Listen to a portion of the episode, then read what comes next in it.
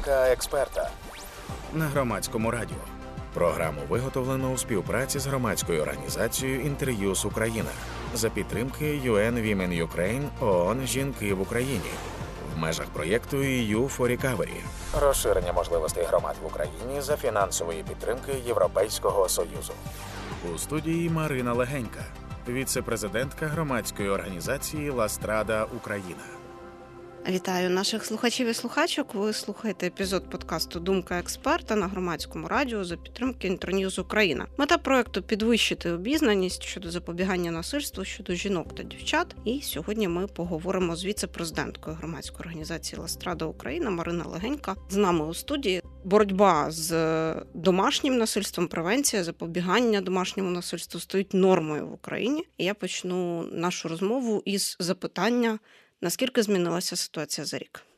Вітаю вас. Е, ну, якщо говорити і відповідати на запитання, наскільки змінила ситуація за рік, то звісно, ситуація, де знаходиться на приблизно такому ж рівні, як і минулого року, вона змінилася з початком повномасштабної війни в Україні. Вона не могла не змінитися, але тим не менше, органи державної влади, громадські організації вони приділяють все більшу і більшу увагу протидії гендерно зумовленому насильству, зокрема і домашньому насильству. І звісно, вони вже в враховують ситуацію повномасштабної війни в Україні, враховують той контекст, який принесла повномасштабна війна в Україні, зокрема в ситуацію запобігання та протидії домашньому насильству. Тому кількість звернень вона в деякій мірі незначно збільшується, але ці показники збільшення кількості звернень я завжди говорю про те, що це не тенденція саме до зростання в цілому випадків домашнього насильства. Все ж таки, я впевнена в тому, що це тенденція до кількості кількості саме звернень і саме по інформованості суспільства, тому що робота проводиться велика, зокрема і органами державної влади, і структурами агенціями ООН, і громадськими організаціями в Україні. Тому робота проводиться значна і відповідно поінформованість суспільства зростає. І ми почали отримувати звернення такого характеру, що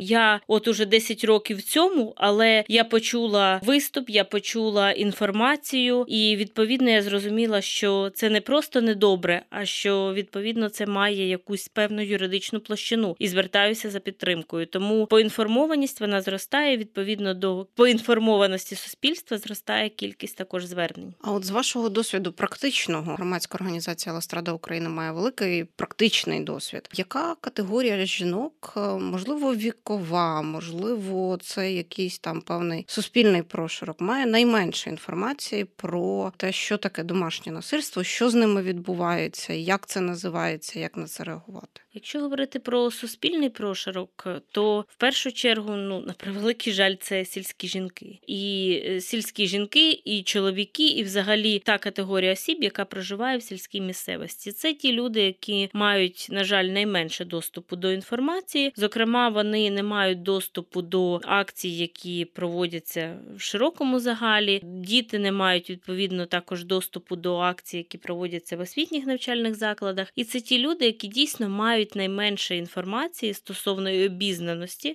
стосовно своїх прав, і це ті люди, які на жаль, на превеликий жаль найменше звертаються і за допомогою, і за підтримкою, і за реагуванням. Якщо говорити про вікову категорію, то найменш захищеними є діти. Знову ж таки, у зв'язку з браком інформації, діти, підлітки, і найменш захищеною є люди вже літнього віку, це 65-70 років. Це також відповідно ті люди, які мають великий брак інформації і які потребують цієї інформації, і відповідно яким найскладніше звернутися за допомогою і підтримкою. Ну і, мабуть, найскладніше і най, най е, якось е, чутливіший момент такий це зрозуміти, що те, що з тобою відбувається, називається саме так. Це якийсь, мабуть, злам має статися в інформаційній картинці, картинці світу для людини, для того, щоб вона це усвідомила. Так, саме так. І діти, і люди відповідно вже старшого віку, вони досить часто страждають від домашнього насильства з боку найбільш близьких для себе людей і людей, від яких вони, ну будемо відвертими, досить часто прямо залежать. Тому, звісно, повідомити як дитині, яка страждає від насильства з боку батьків, і для якої це є найближчими людьми, так і дорослій людині, яка досить часто страждає від домашнього насильства з боку своїх уже дорослих дітей, від яких вона досить е, часто також залежна, також вкрай складно повідомити про випадок. Кампанію «16 днів проти насильства проводять щорічно, і в Україні в тому числі, але і в світі теж. Давайте пояснимо людям, які нас слухають, чому це роблять. Так, кампанія «16 днів активізму проти гендерно зумовленого насильства проводиться щорічно як в цілому в світі, і в досить багатьох країнах світу, так і щорічно вона проводиться в Україні. Вона триває недаремно, вона називається «16 днів. Вона відповідно триває 16 днів.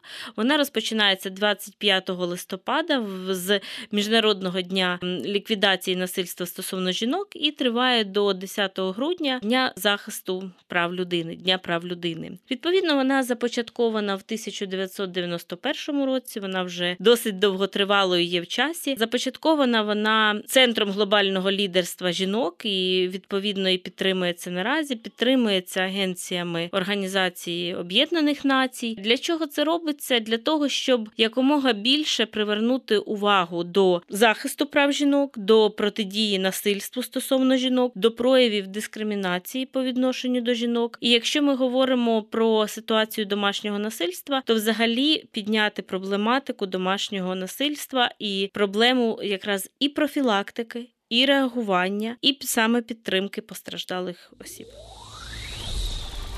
Думка експерта на громадському радіо. Програму виготовлено у співпраці з громадською організацією Інтер'юз Україна за підтримки UN Women Ukraine ООН Жінки в Україні в межах проєкту EU for Recovery. розширення можливостей громад в Україні за фінансової підтримки Європейського союзу. У студії Марина Легенька, віце-президентка громадської організації Ластрада Україна. Я от е, щойно, коли ви сказали, усвідомила, що ця кампанія фактично ровесниця нашої країни. 91-й рік, 91-й рік. Але скільки всього змінилося для України з 91-го року, в тому числі усвідомлені домашнього насильства і гендерно зумовленого насильства в боротьбі, в превенції це фактично два різні світи. Цього року, наскільки мені відомо, кампанія проходить під е, слоганом інвестувати в попередження та «Invest in Prevention». Як це на практиці е, втілюється, що це означає, чому це важливо? Це важливо тому, що попередження, як би це не звучало досить іноді може дивно, коштує значно менше, ніж власне випадок реагування на домашнє насильство. Тому що випадок реагування на насильство, яке відбулося, він задіює дуже багато суб'єктів, починаючи від поліції, звісно, і закінчуючи і медичним персоналом, і медичним персоналом в закладах, якщо це потребує довготривалого лікування, і різними сервісами підтримки постраждалих осіб осіб. Тому, звісно, випадок він домашнього насильства він є дуже дороговартісним для держави і для суспільства. Значно дешевшим і ефективнішим засобом є попередження. Чому потрібне попередження? Попередження є частиною і компонентом значним закону, закону України про запобігання та протидію домашньому насильству. І, власне, весь блок слова запобігання це вже є профілактикою і це вже є попередженням. Е, відповідно, всі суб'єкти, починаючи від поліції і закінчуючи освітніми, наприклад, закладами, вони повинні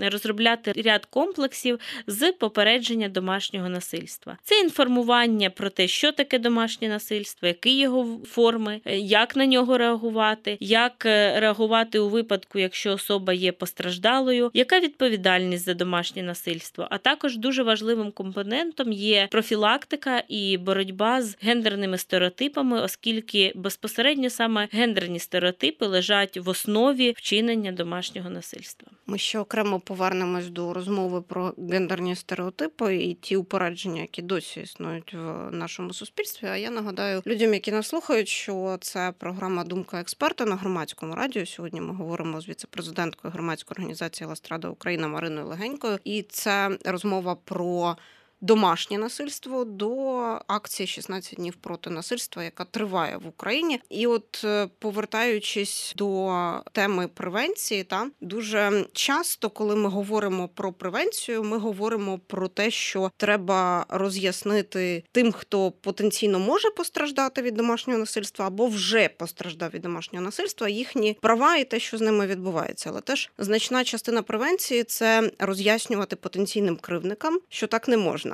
умовно кажучи, та ну, ми не ходимо з пальцями, ну ну ну не робимо і не кажемо, що так не можна. А є інші механізми, як ви ставитесь до превенції в цьому руслі, коли ми говоримо не тільки про права умовно, а й про обов'язки, якщо це перекладати на мову права. Ця превенція вона потрібна абсолютно не менше ніж інформування можливих потенційних постраждалих про їх права, і вона потрібна в двох руслах. Це дійсно можуть бути особи, які або вчинили домашнє насильство, або знаходяться на межі вчинення, і цим особам потрібно пояснювати і говорити, що буде відбуватися, якщо вони це вчинять, чому це шкідливо як для безпосередньо самої постраждалої особи, так і для кривдника, тому що шкода є від вчинення вчиненого насильства також і для кривдника, який це вчинив. Але ще є одна категорія осіб, які вчиняють домашнє насильство, самі не ідентифікуючи того, що вони є кривдниками, і їм також потрібно проводити профілактичну роботу, тому що вони вважають, що в них в сім'ї все добре. Зазвичай це, якщо відверто дуже велика частка батьків сюди належить. І коли ми проводимо профілактичні заходи або працюють наші консультанти і консультантки на гарячій лінії, і коли телефонує мама, каже, що я хотіла з вами проконсультуватися, як краще виховувати свою дитину, тому що я вже на нього кричала за оцінки, я вже його і поставила в куток за оцінки. Ну, бить, мені здається, це поганий вихід. І мама не усвідомлює, що всі оці дії, які вона до цього вчинила, це не є вихованням, а це є домашнім насильством в прямому сенсі цього слова. Тому є також от категорія, яка потребує профілактики. Це такі умовні кривдники, які вчинили, які не ідентифікують і їм потрібно пояснювати, що те, що вони вчинили, це є домашнім насильством, що за це буде і має настати відповідна відповідальність. І знову ж таки дуже гарно працює для цієї категорії пояснення наслідків такого насильства для дитини і про те, що це не минає просто так.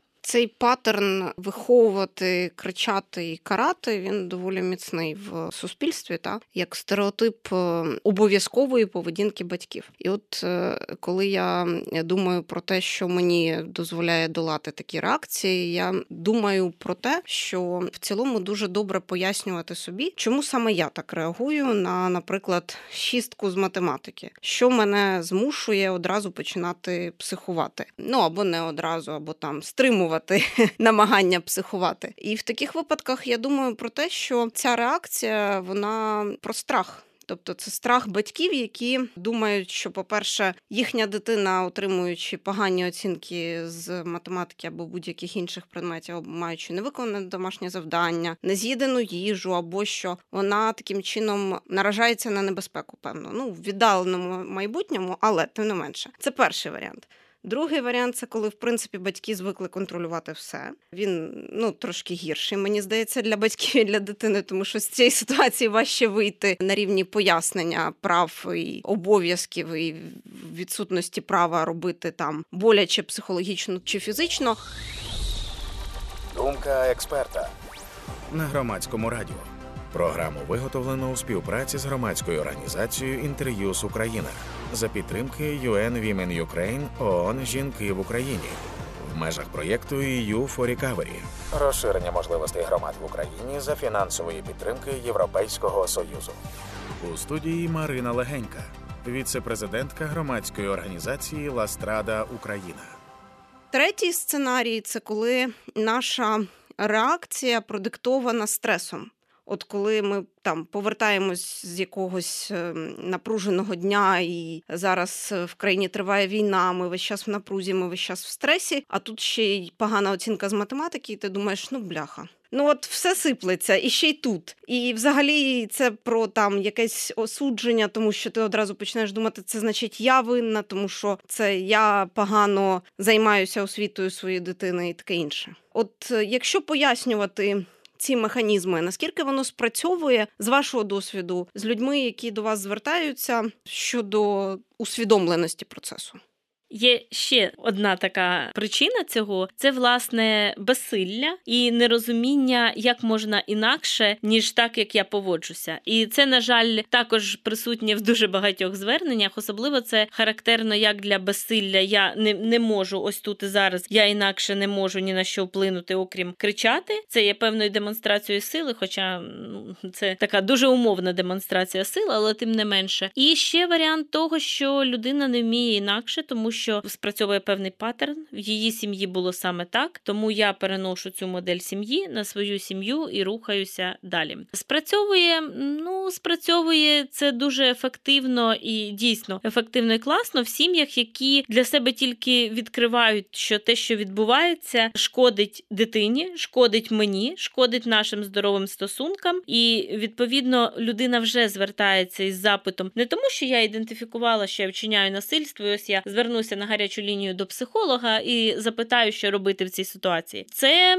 гірше працює, тому що переважно ці люди вже прагнуть, розуміють, що вони вчиняють неправомірні дії, і вони прагнуть зробити все, щоб якимось чином е, ну, уникнути частково відповідальності, бо перекласти відповідальність. Да, перекласти відповідальність. Є випадки, коли батьки телефонують і кажуть, що от так і так. А і дитина сказала, що вона буде скаржитися в школі, тому ми телефонуємо вам дізнатися, що робити, коли запитає вчитель. Є такі випадки. А є випадки, коли, як я вже зазначала, батьки не ідентифікують. Вони відчувають, що це не о, але вони не розуміють, як зробити правильно. О, тоді це працює. І тоді, відповідно, і психолог, і юрист, і соціальний працівник, який надає консультацію, і надає підтримку таким батькам, може ефективно пояснити, чому це не добре, які наслідки після цього можуть бути, і як зробити інакше, щоб було добре і щоб було правильно в кожній конкретній конкретній індивідуальній ситуації. Це спрацьовує в інших е, парах е, кривдник постраждалий. Тобто, якщо кривдником, наприклад, є не батьки і дитина, та пара кривник постраждали. А якщо йдеться про чоловіка, жінку, жінку, чоловіка або дітей батьків.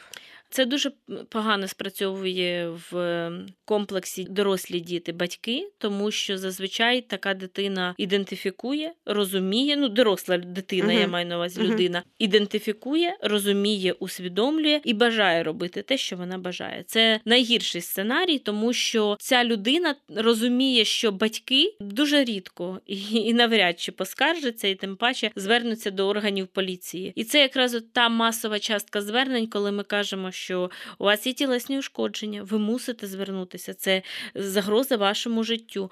А жінка говорить: це мій син. Я не буду звертатися, тому що це мій син, значить, я так його виховала. І відповідно перекладає відповідальність на себе. із да, із кривдника, перекладає відповідальність на себе і говорить про те, що це я в усьому винна, і більше ніхто крім мене. Тому тут, звісно, не спрацьовує і дуже складно зробити профілактикою щось саме в ось таких парах парах і ось таких е, випадках, коли це дорослі діти і батьки. Чоловік, дружина, так, це може бути. Якщо ми не говоримо про жорсткі випадки домашнього насильства, так які є кримінально караними, тут безумовно зовсім про інше, то профілактика, коли люди не усвідомлюють, і знаєте, як це не дивно звучить, ми мали випадки, коли працювали із органами державної влади, з представниками органів державної влади, власне безпосередньо з профілактики, надавали матеріали і сидять е, представники органів державної влади, встає один із учасників і говорить про те, що от ви знаєте, я три роки в шлюбі, мені три роки недобре, що дружина забирає мою зарплату, але я не знав, що взагалі це неправомірно, і я не знав, як інакше. Тому, от е, як добре, що я до вас прийшов. Тому прийшов то він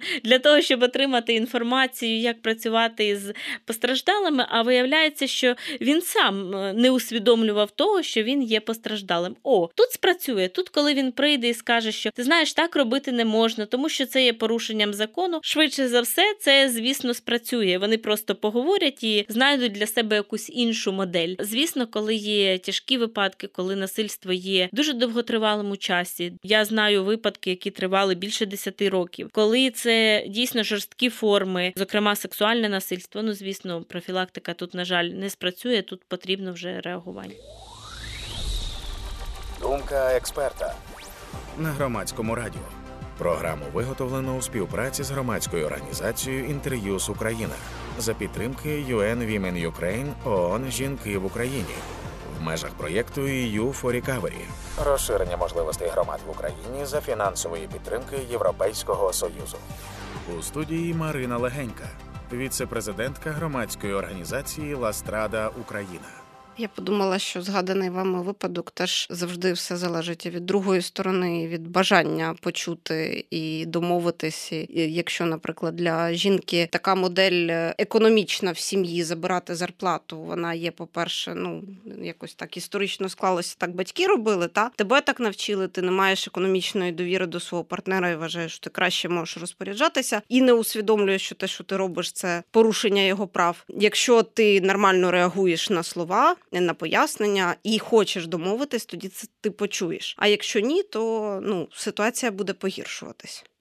Так, звісно, тоді е, вже потрібно власне безпосереднє реагування, але на цьому етапі досить часто саме відбувається домовленості. Зокрема, це характерно для пар, які тільки починають жити разом, коли відбуваються дійсно якісь дії, які є, мають прояви домашнього насильства, однак е, і некомфортні для одного з партнерів. Однак саме спілкування і саме пряма ідентифікація і слова, що стоп, ось це не повинно бути так, тому що це є порушенням моїх прав, і це є порушенням законів. Є випадки, коли дійсно це працює. Ми заговорили про превенцію, тому що цього року акція проходить під таким гаслом, та і це очікувано. Але ви згадали теж важливий момент це боротьба зі стереотипами. Наскільки все залежить від е, нашого стереотипного мислення? Наскільки наше стереотипне мислення піддається корекції? Чи змінюється щось за останній час в Україні за вашими відчуттями?